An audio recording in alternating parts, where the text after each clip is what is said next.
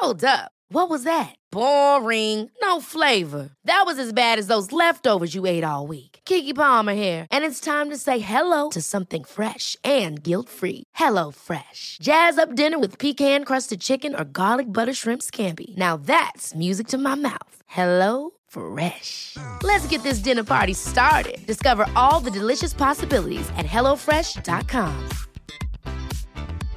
Imagine the softest sheets you've ever felt. Now imagine them getting even softer over time. That's what you'll feel with Bowl and Branch's organic cotton sheets. In a recent customer survey, 96% replied that Bowl and Branch sheets get softer with every wash. Start getting your best night's sleep in these sheets that get softer and softer for years to come. Try their sheets with a 30-night guarantee. Plus, get 15% off your first order at bowlandbranch.com. Code BUTTERY. Exclusions apply. See site for details.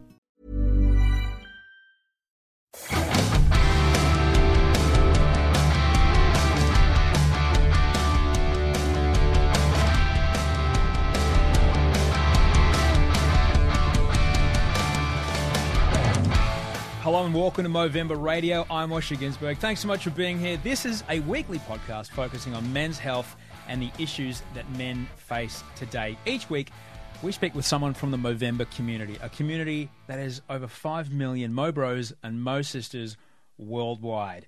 And the people in this community are passionate about changing the face of men's health. So, to make sure you never miss an episode, subscribe to the show on iTunes, the podcast app of your choice, and also at MovemberRadio.com. Today, my guest is the legendary NHL enforcer, George Parros. For nine seasons, this six foot five powerhouse dominated the ice, going on to win the Stanley Cup with the Anaheim Ducks in 2007.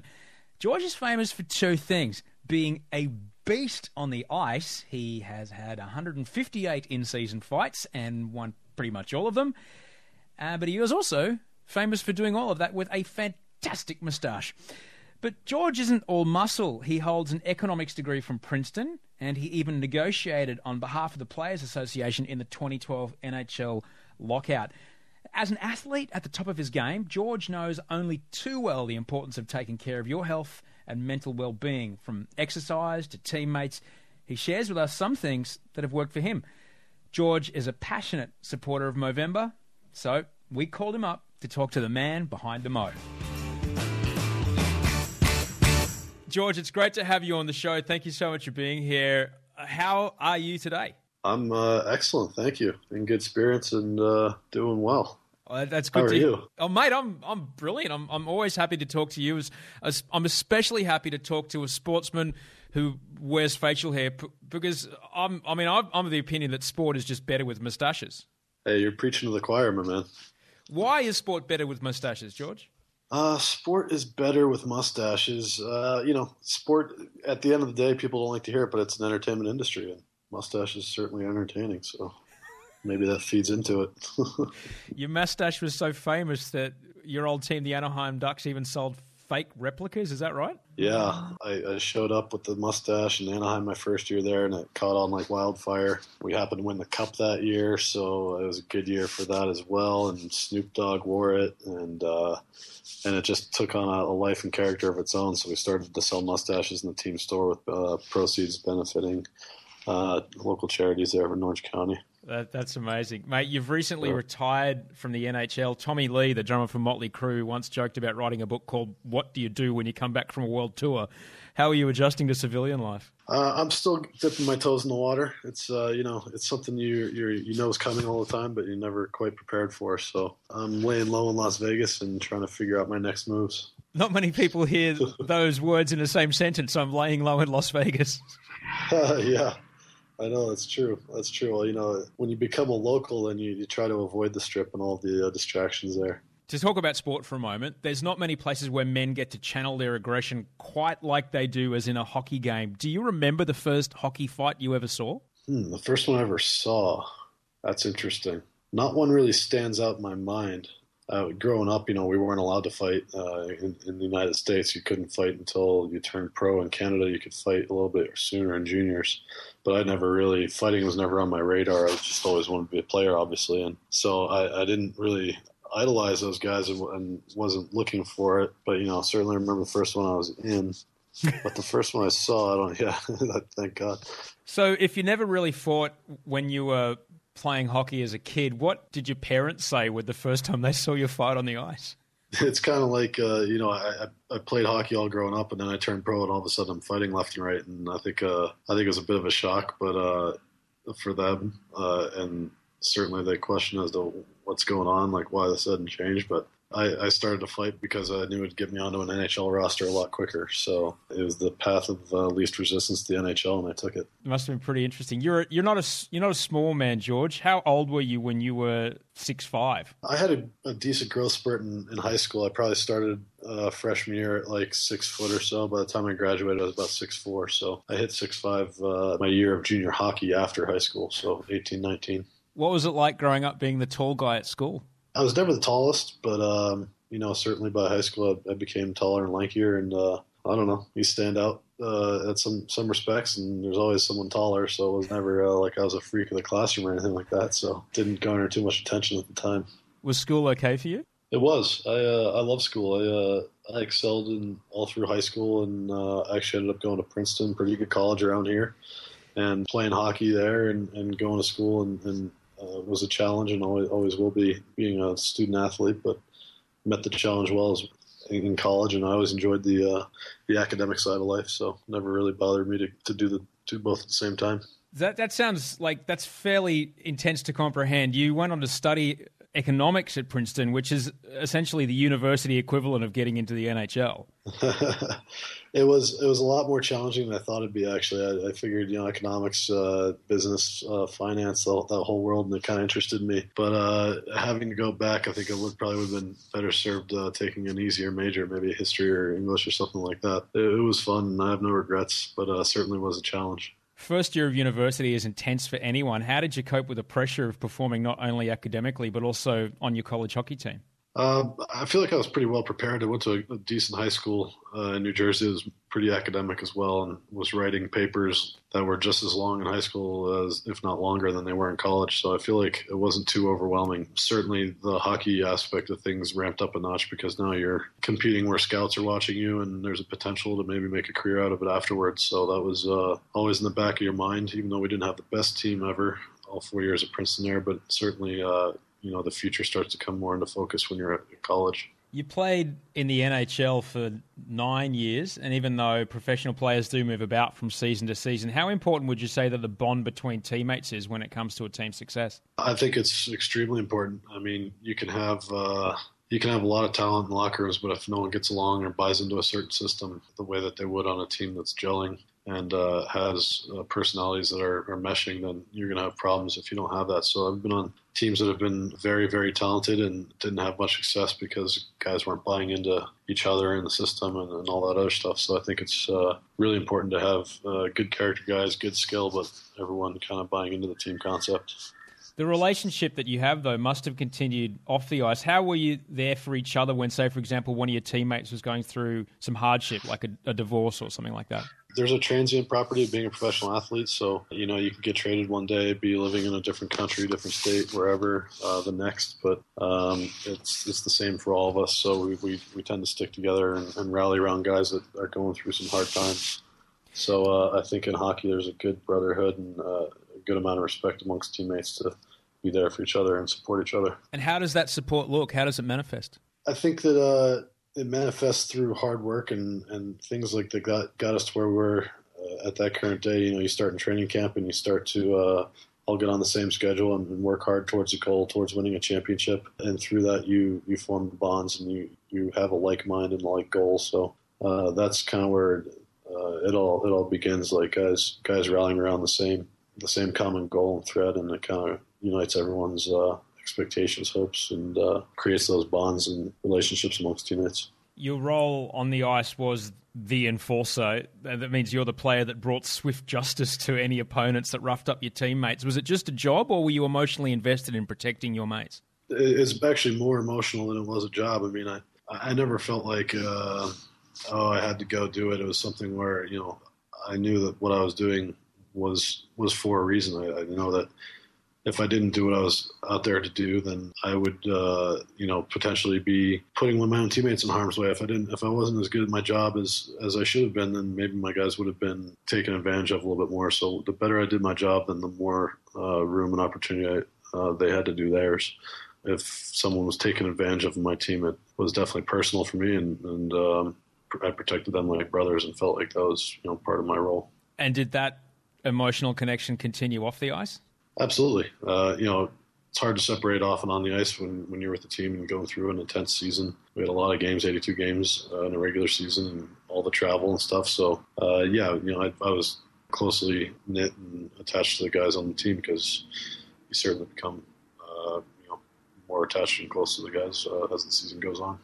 What about when you're out and about? Did did guys want to pick out the fastest gunslinger in town? Was it was it a bit weird? Did blokes ever want to have a go? No. Uh, well, actually, when you travel to Canada and people know know you a little bit more, and, uh, and you know you get out there, then then yeah, everyone kind of has more of an idea of what's going on, and, and you might you might get challenged in that way. But I, I never really fought off the ice. It was no, no good ever came of, of, fighting off of the ice, as far as I was concerned. Uh, you know, I could try and be a hero and and uh, and act like I was the toughest guy in the bar or something like that. But you know, at the end of the day, if I break my hand off the ice, and that doesn't do my teammates any good. So we run into stuff like that, but uh, I never I never really bought into any of it. Would always make sure that you know we didn't get into any prickly situations off of the ice, but I certainly wouldn't cause or create any. You were, as you mentioned, you, you mentioned the, the amount of games you have to play. You were a part of the 2007 Anaheim Ducks that won the Stanley Cup, the highest accolade in, in hockey. It's a championship that's decided over a, a, physically brutal schedule of best of seven games. What kind of mindset comes over you when you're in such a prolonged, physically and mentally taxing campaign?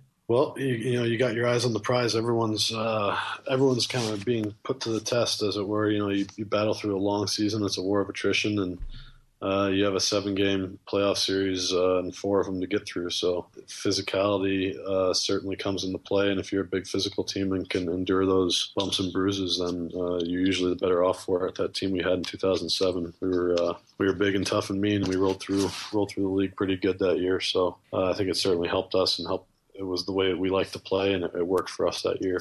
When it comes to health, what did you learn from your time in professional sports about men and their relationship with their health? Well, certainly uh, you have to take care of the body, and, and for us, uh, the body is an instrument for our well being. And the more you take care of it, and the better you do so, then the more success you're going to have. So I think that uh, your health and well being are certainly tied in with each other as far as uh, your means of employment is concerned in the hockey world. I've seen guys uh, that don't take such great care of themselves, and sometimes they falter and fade away because uh, they can't handle the, the, brutality of the game. And, you look at other guys who have had great success, like a Teemu Selanne or a Scott Niedermayer, who aren't like the biggest, strongest guys around, but they were always taking care of themselves, stretching, eating the right things, working out, uh, taking care of their bodies, and you know they had 20 year careers. So it speaks for itself in, in the hockey world.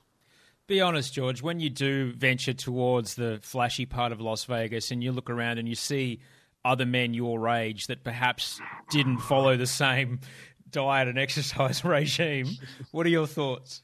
Uh, I, I, don't really know where you're going with this, but the first thing I think of when, when I think of the people down in, in, downtown Las Vegas are these three foot long frozen margarita like troughs that everyone seems to drink out of when they come here.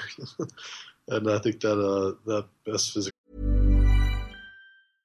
Ryan Reynolds here from Mint Mobile. With the price of just about everything going up during inflation, we thought we'd bring our prices down. So to help us, we brought in a reverse auctioneer, which is apparently a thing. Mint Mobile unlimited premium wireless. Have to get 30, 30, bit to get 30, bit to get 20, 20, 20, bit to get 20, 20, bit to get 15, 15, 15, 15 just 15 bucks a month. So, Give it a try at mintmobile.com/switch. slash $45 up front for 3 months plus taxes and fees. Promo for new customers for limited time. Unlimited more than 40 gigabytes per month slows. Full terms at mintmobile.com. Many of us have those stubborn pounds that seem impossible to lose, no matter how good we eat or how hard we work out. My solution is PlushCare.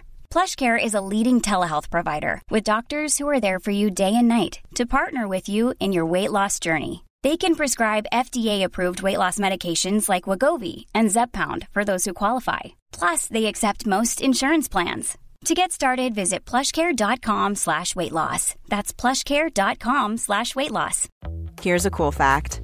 A crocodile can't stick out its tongue. Another cool fact you can get short term health insurance for a month or just under a year in some states. United Healthcare short term insurance plans are designed for people who are between jobs, coming off their parents' plan, or turning a side hustle into a full time gig.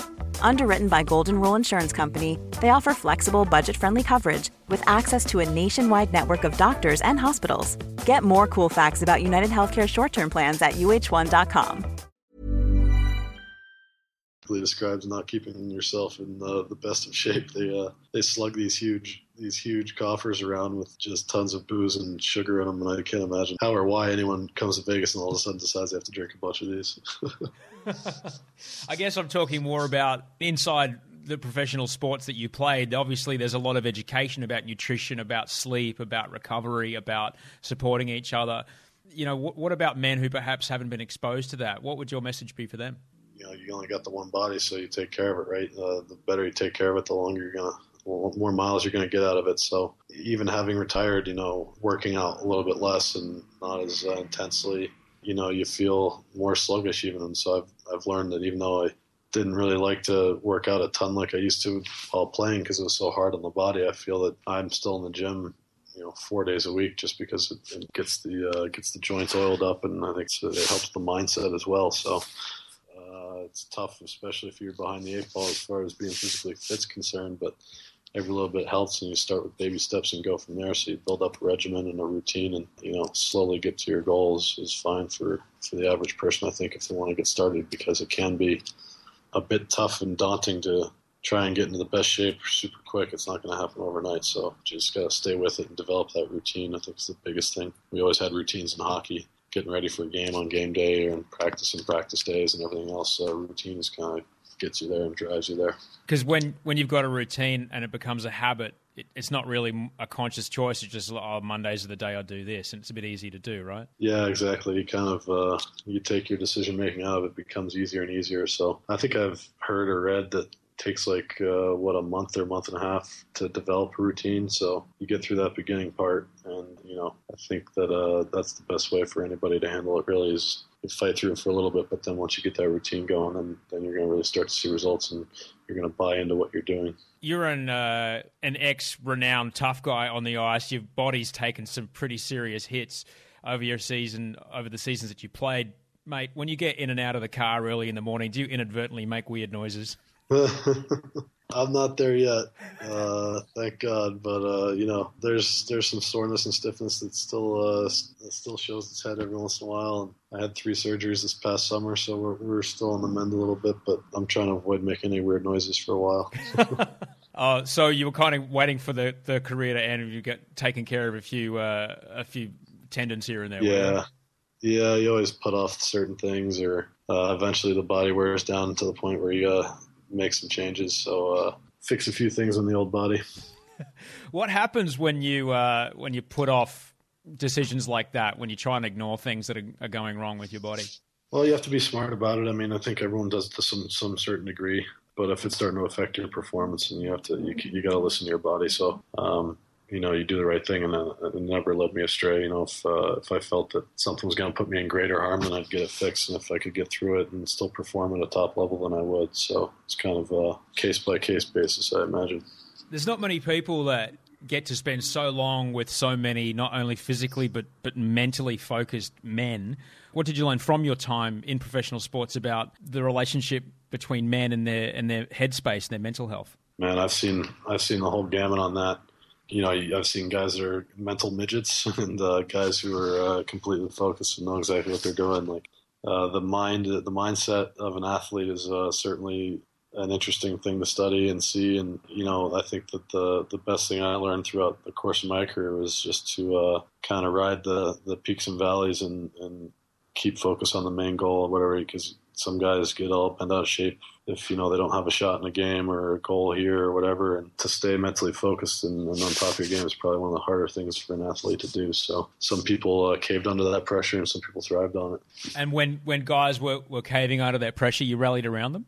Yeah, I mean, you always want to do whatever you can to uh, help a guy out, but you know sometimes if uh, you're going through a a scoring slump or something, you got everyone in the world coming up to you telling you it's going to be okay. It's probably not a good thing either. So you kind of just play it by ear, and, and uh, you know if someone's slipping, you always want to help out and try and do what you can, but at the same time, you give them their space too, and try and figure out whatever is best to get that guy back on track. You're going to do.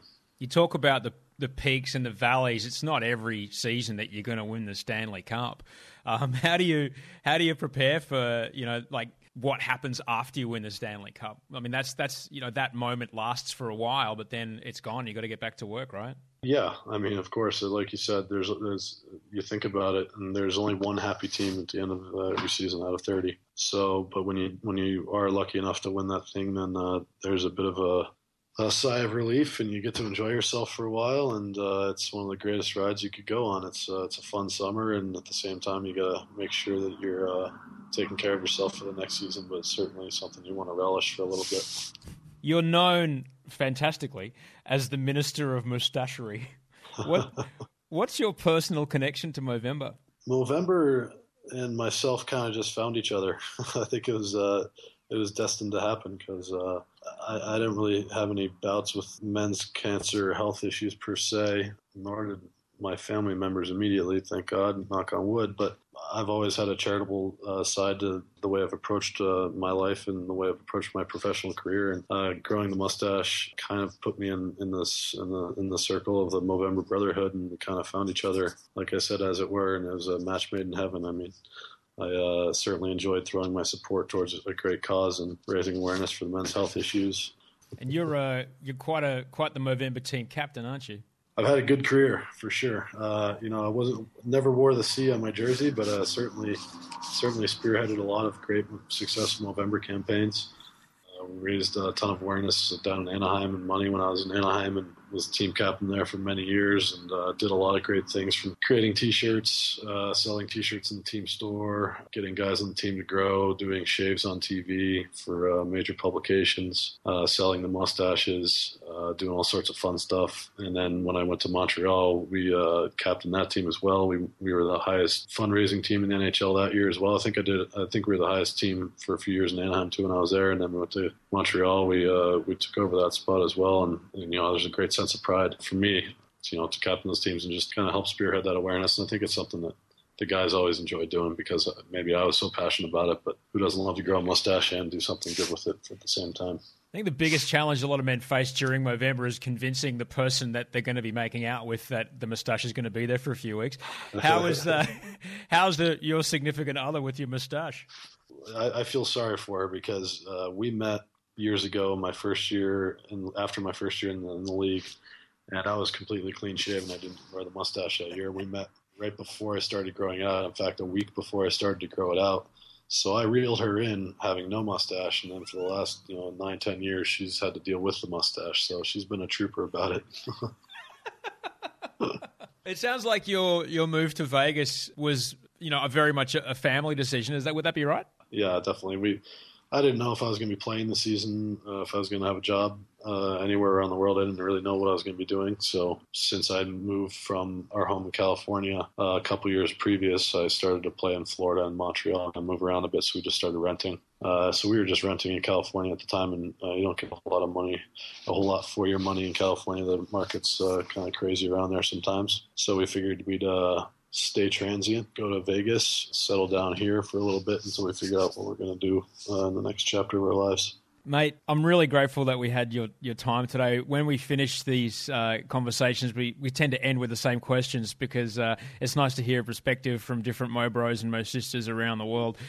I'm pretty sure I know the answer to this question. What style of moustache would you grow in Movember? I, I always keep it simple. I like just the straight, flat, uh, you know, push broom style mustache. I just respect the uh, straight, flat across uh, kind of plain Jane mustache because I think it's uh, you know right up Burt Reynolds era and, and, not too much flair to it. You're just kind of growing the mustache for the mustache itself, not for all the, the flair behind it. Do you feel people change perspective of you when you're clean shaven? Oh yeah, I mean when I when I'm when I'm clean shaven and I I would do it every every November, so there was always that month for the month of November, you know, start out for the first couple of weeks without a stash. And I always joked around that uh, that's when guys tried to fight me the most because, uh, you know, you lose a little bit of uh, that intimidation factor and a little respect. So, you know, I'd have a bunch of challengers in November want to fight me because I didn't have the stash and I grew up back and then I started backing off. Are you saying that men with moustaches demand respect, George? That's a, that's 100% what I'm saying. so the second question is what piece of advice do you wish that your father had passed down? I got to tell you, I mean, I don't expect anybody to know my father, but he's full of advice, and uh, usually it's great advice. So I can't fault him for not passing down anything, really. he's done a he's done a great job, but he didn't turn me onto the mustache, so maybe I should fault him for not giving me advice sooner in life on the mustache. Then what? So what piece of advice did he give you that you uh, you use every day? That's a good one. I don't know. I, I, think the thing I've taken most from my father is just a, a work ethic, which has kind of gotten me where I was today. So whether or not it's one one line or sentence that he said about that is more watching him what he did day in day out, and uh, he really instilled a tremendous work ethic in me. So I, I credit him for that. What uh, what is it that you appreciate most in your friends, George? I'd say uh, I appreciate most just uh, honesty and communication. Really, I mean, uh, I find that when you you don't communicate, especially uh, not not on text, but an actual conversation face to face or over the phone. Uh, you can get through a lot of issues or problems or whatever it is. Uh, there's something lost in today's world with all the uh, text messages and emails and things like that that uh, a good old fashioned conversation can't handle. So I appreciate that the most, I think, in a friend. It's only two more touches on your smartphone to dial someone's phone number, right? It's probably quicker to talk anyway. Oh my god, so much, so much quicker sometimes. What's your uh, What's your favorite way to stay physically active? Pretty much anything that gets me out of the gym. I, I really I hate going to the gym, and I said I'm a big proponent of staying in shape. so I'm forced there sometimes, like I said, because I do feel better when I work out. But uh, if I can do an activity that's going to keep me in shape and, and, not be inside on a elliptical machine or something, I'm all for it. I think mostly it's uh, beach volleyball. Great for the mind, body, and spirit. I think. Mate, you're six five. You'd be you'd be quite the opponent. Absolutely. Well, you know, you got to do what you're good at, right? All right. So, last question, George. If if we were, you know, standing around in a cigar bar wearing blazers, and you've got the George Parros crest on your left breast pocket, what does the motto underneath it say? Uh, respect the stash. Absolutely. That's exactly what it says. In fact, I might have that jacket hanging already. I like to wear a cigar bar though. That's that's right up my alley. Uh, you know, we'll have to we'll have to have one sometime. I don't smoke, I don't drink, but uh, cigars uh, are my thing. Oh, perfect. Well, there you go. George, it's an absolute pleasure to speak with you today. Thank you so much for joining us on Movember Radio, mate. I sure appreciate it, bud.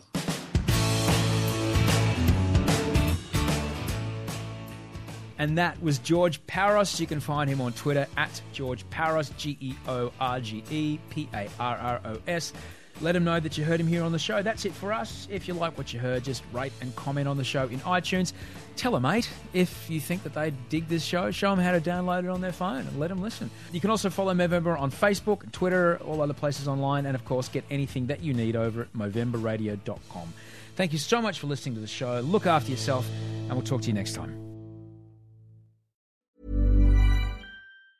Mom deserves the best, and there's no better place to shop for Mother's Day than Whole Foods Market. They're your destination for unbeatable savings, from premium gifts to show-stopping flowers and irresistible desserts. Start by saving 33% with Prime on all body care and candles. Then get a 15-stem bunch of tulips for just $9.99 each with Prime. Round out Mom's menu with festive rosé, irresistible berry chantilly cake, and more special treats. Come celebrate Mother's Day at Whole Foods Market. Planning for your next trip? Elevate your travel style with Quince. Quince has all the jet setting essentials you'll want for your next getaway, like European linen, premium luggage options, buttery soft Italian leather bags, and so much more. And is all priced at 50 to 80% less than similar brands. Plus, Quince only works with factories that use safe and ethical manufacturing practices. Pack your bags with high-quality essentials you'll be wearing for vacations to come with Quince. Go to quince.com/pack for free shipping and 365-day returns. Imagine the softest sheets you've ever felt. Now imagine them getting even softer over time. That's what you'll feel with Bowl and Branch's organic cotton sheets. In a recent customer survey, 96% replied that Bowl and Branch sheets get softer with every wash. Start getting your best night's sleep in these sheets that get softer and softer for years to come. Try their sheets with a 30-night guarantee. Plus, get 15% off your first order at bowlandbranch.com. Code BUTTERY. Exclusions apply. See site for details.